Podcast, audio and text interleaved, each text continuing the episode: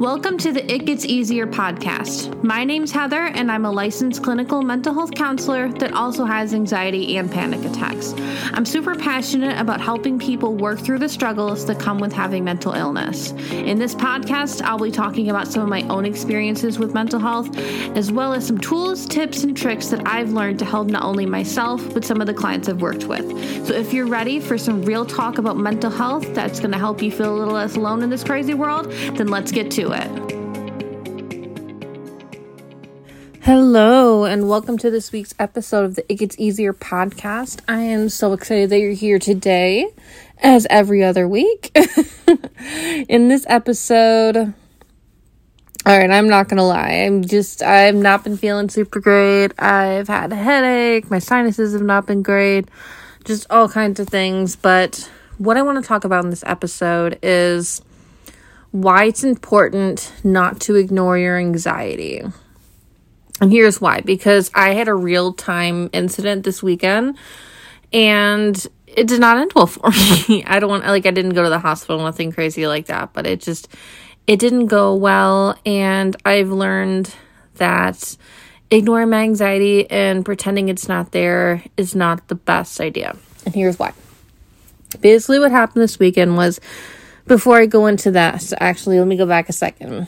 I want to preface kind of where my anxiety came from. I tend to get very triggered by, how do I put this? By health issues. Essentially, like any times I have aches or pains, like sore throat, any of that stuff, it tends to trigger me and make me think the worst. Like I'm having a heart attack, I'm dying. Those types of things, which are not very rational thoughts. But that's what tends to happen. But I've gotten better with learning how to cope with them and how to not let them spiral out of control. But this weekend, I didn't do those normal things that I do. Instead, like, I started getting like this pain in my lower, like, rib area and it was really painful. Well, I don't want to say it was really painful, but it was just kind of like it scared me, and I automatically think like I'm having a heart attack, I'm dying. Like I had no other symptoms other than I have like a little pain, but yeah, it's been go that's been going on for over 24 hours now. Nothing's gotten worse. It just kind of hurts. But I'm guaranteeing it's probably because I've been working out and like moving like that area a lot.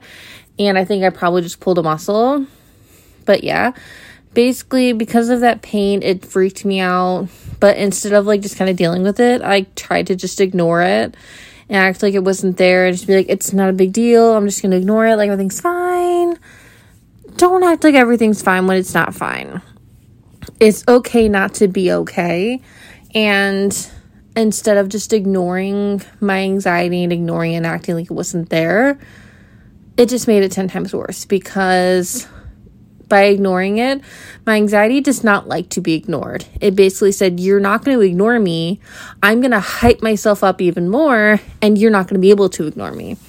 So basically, what happened was I ignored it pretty much like all day yesterday. That's yesterday, Saturday, and recording this on Sunday. And throughout the night, I think I woke up around like 4 5 a.m., not 100% sure. But I remember waking up like in the middle of the night just to like my heart just racing, like pounding out of my chest, and me just being like, uh, no, not this. Because I've gotten this in the past and it's always been anxiety related. So that really didn't bother me that much. It's more just kind of is like, oh no, like I don't want to deal with this right now. And just kind of like, it does scare me a little bit, but not a lot. So I've learned kind of things to do. What helps me to calm down in that moment is I keep water next to my bed for this reason, just in case. I take a drink of water, I get up and go to the bathroom, and then I kind of lay back down and just take deep breaths to calm my body down, to regulate again, and then usually I'm able to fall back to sleep.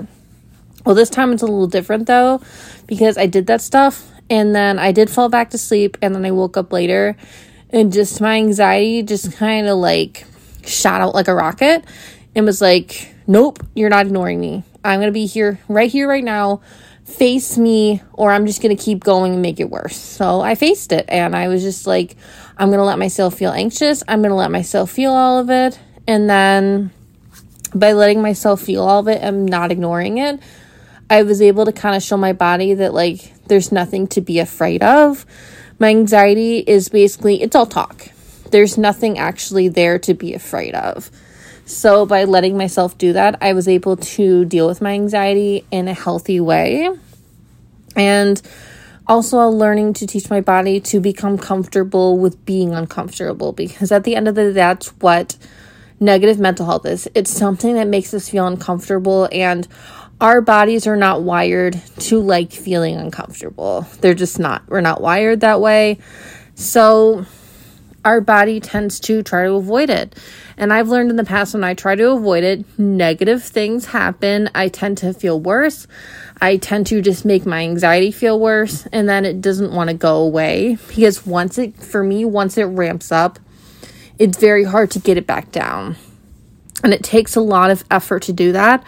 Whereas now I've learned things that helps me so that I'm able to calm myself down a lot quicker, which is very helpful. Like some of the things that I do, I've talked about in the past, but some of the things I do, like one of the big ones for me that's really helpful is just kind of like laying in bed, like listening to a meditation or just taking deep breaths and just kind of like letting the feelings sit there not really like thinking about it, just letting the feelings sit there because and that's another thing I've realized too is the more you let your thoughts linger or the more you start to have like those conversations you have with yourself, the more you fight with those thoughts, th- that's how they tend to spiral out of control. So if you just let the thoughts be there, think the thought, let it go one ear and out of the other, eventually the thoughts start to go away because you're not feeding into it. So essentially, that's what I did. And I've been able to kind of feel more calm there today. I've still had some pain the rest of the day, but I've been able to cope with it more calmly. And I feel like that's really helpful. And that's one thing that I've always wanted to do with talking about my anxiety and those different things is to normalize it and help people to realize that mental health is not something to be ashamed of. It's not something that I want people to think of in a negative light. Even though it does make you feel negatively, I don't want anyone to feel like it's something they need to hide or something that they should be looked at negatively because that's at the end of the day, mental health is not something that should be a reason for people to look down on you because everybody suffers from some type of mental health at different levels, whether it be some people have mental health that's not too bad, whereas other people they really, really struggle. And I think it's unfair to look down on someone because maybe their mental health is worse than yours. And at the end of the day, too, mental health, I wish was something that people had more conversations about because I feel like a lot of the uncomfortableness too also comes from people not fully understanding what it is or how to uh, support it. And a lot of times when people don't know how to support something or how to help someone, they avoid it. They don't want to talk about it or they want to act like it doesn't exist. But the thing is, mental health is not something you can act like it doesn't exist because it's always going to be there. It's always going to be something that people struggle with. But it's not something you have to struggle with forever. It's something that's treatable and something that people can work through. But it's all about finding the right tools and the right things that work for you. Because as I've said before, things that work for me may not necessarily work for you. But I also love helping people find things that do work for them because I want people to know, like from my own experience, it gets better and it gets easier. It's e- easier to work with your mental health and not be something that takes away from your quality of life. Quality of life is super, super important, and your mental health can take away from it at times if you let it get to that point. So I that's why I do what I do. As a mental health therapist, I love helping people and I want to give people the tools to work through the things that they are going through. And that's one thing I've wanted to do with this podcast is to rationalize, not rationalize, that's not the right word I'm looking for, is to normalize mental health, to help people not feel so alone.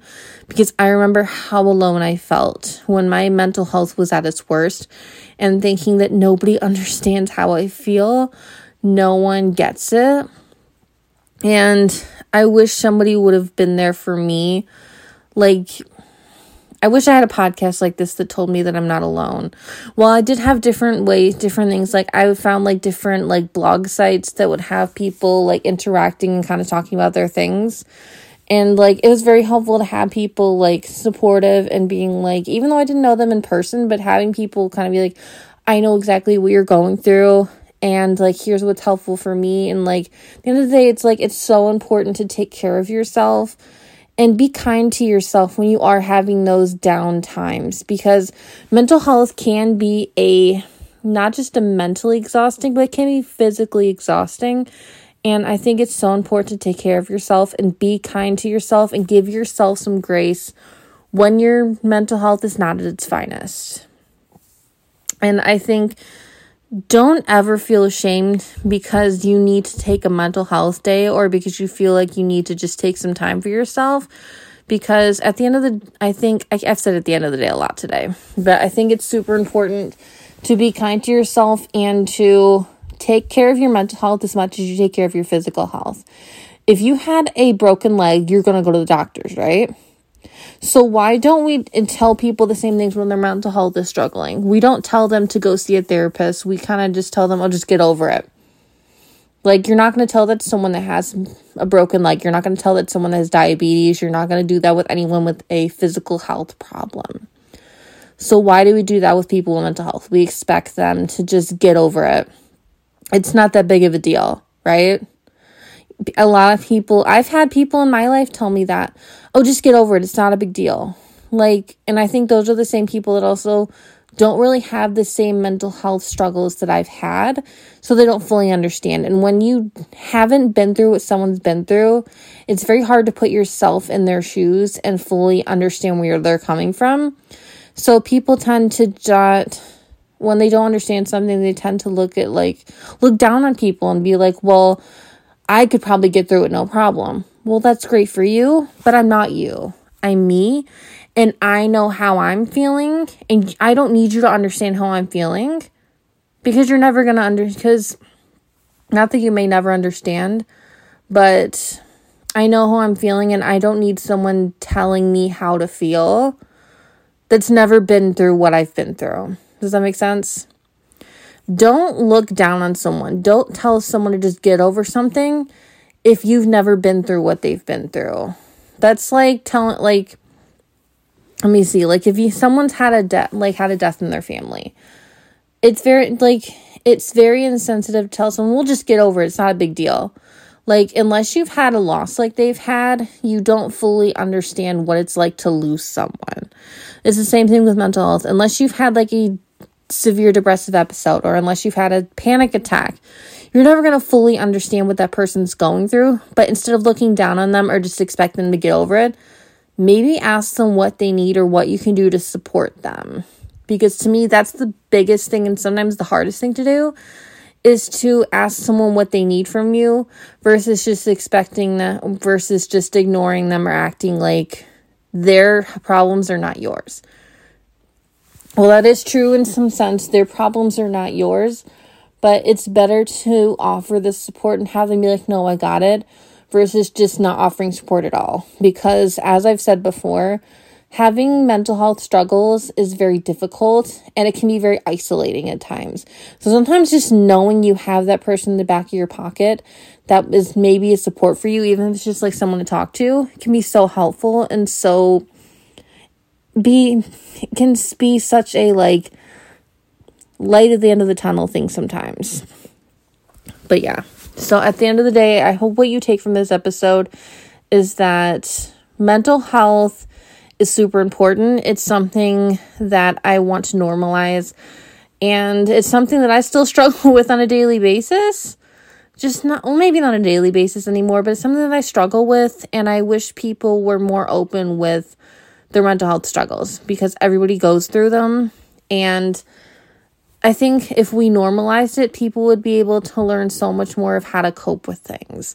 And it wouldn't be such this like taboo topic to talk about. It's definitely gotten better throughout the years, but it's still something I think people can work on and something that can open a lot more discussions. And if anyone ever wants to have a discussion about mental health, any of those things, I am always open to it. I love talking about mental health. As I said, it's something I'm passionate about. It's something I work with on a daily basis. So, yeah. And that is all I have for today. It's gonna be a shorter episode. This is kind of like a word vomiting one too, and hopefully the audio is okay. That I, since I'm recording this on my phone, But yeah, excuse me, I thank you all for listening. Excuse me for the cough. My throat's getting dry, so that's my cue to cut this off. So thank you for listening. I hope you have a wonderful week. This is going to be up on Tuesday. I'm hoping Tuesday, like at midnight. So hopefully we listen to this Tuesday morning. Thank you for listening. I love you so much. And if you resonated with this episode, if you struggle with mental health, I really, really would love it if you would share this episode. Because this episode is was not an episode I originally planned on doing, but it's an episode that really kind of just came from my heart, and I really, really love it. And I really just hope you share it with people to let them know that they're not alone. Thank you for listening. I love you all, and I will talk to you soon. Bye. Thank you so freaking much for listening. If you connected with any part of the episode today, I would love it if you shared it on your Instagram story. Also, make sure to tag me in it so I can thank you for sharing and showing the podcast some love. I am so incredibly grateful for you allowing me to be a part of your daily routine. So until next time, remember, it gets easier.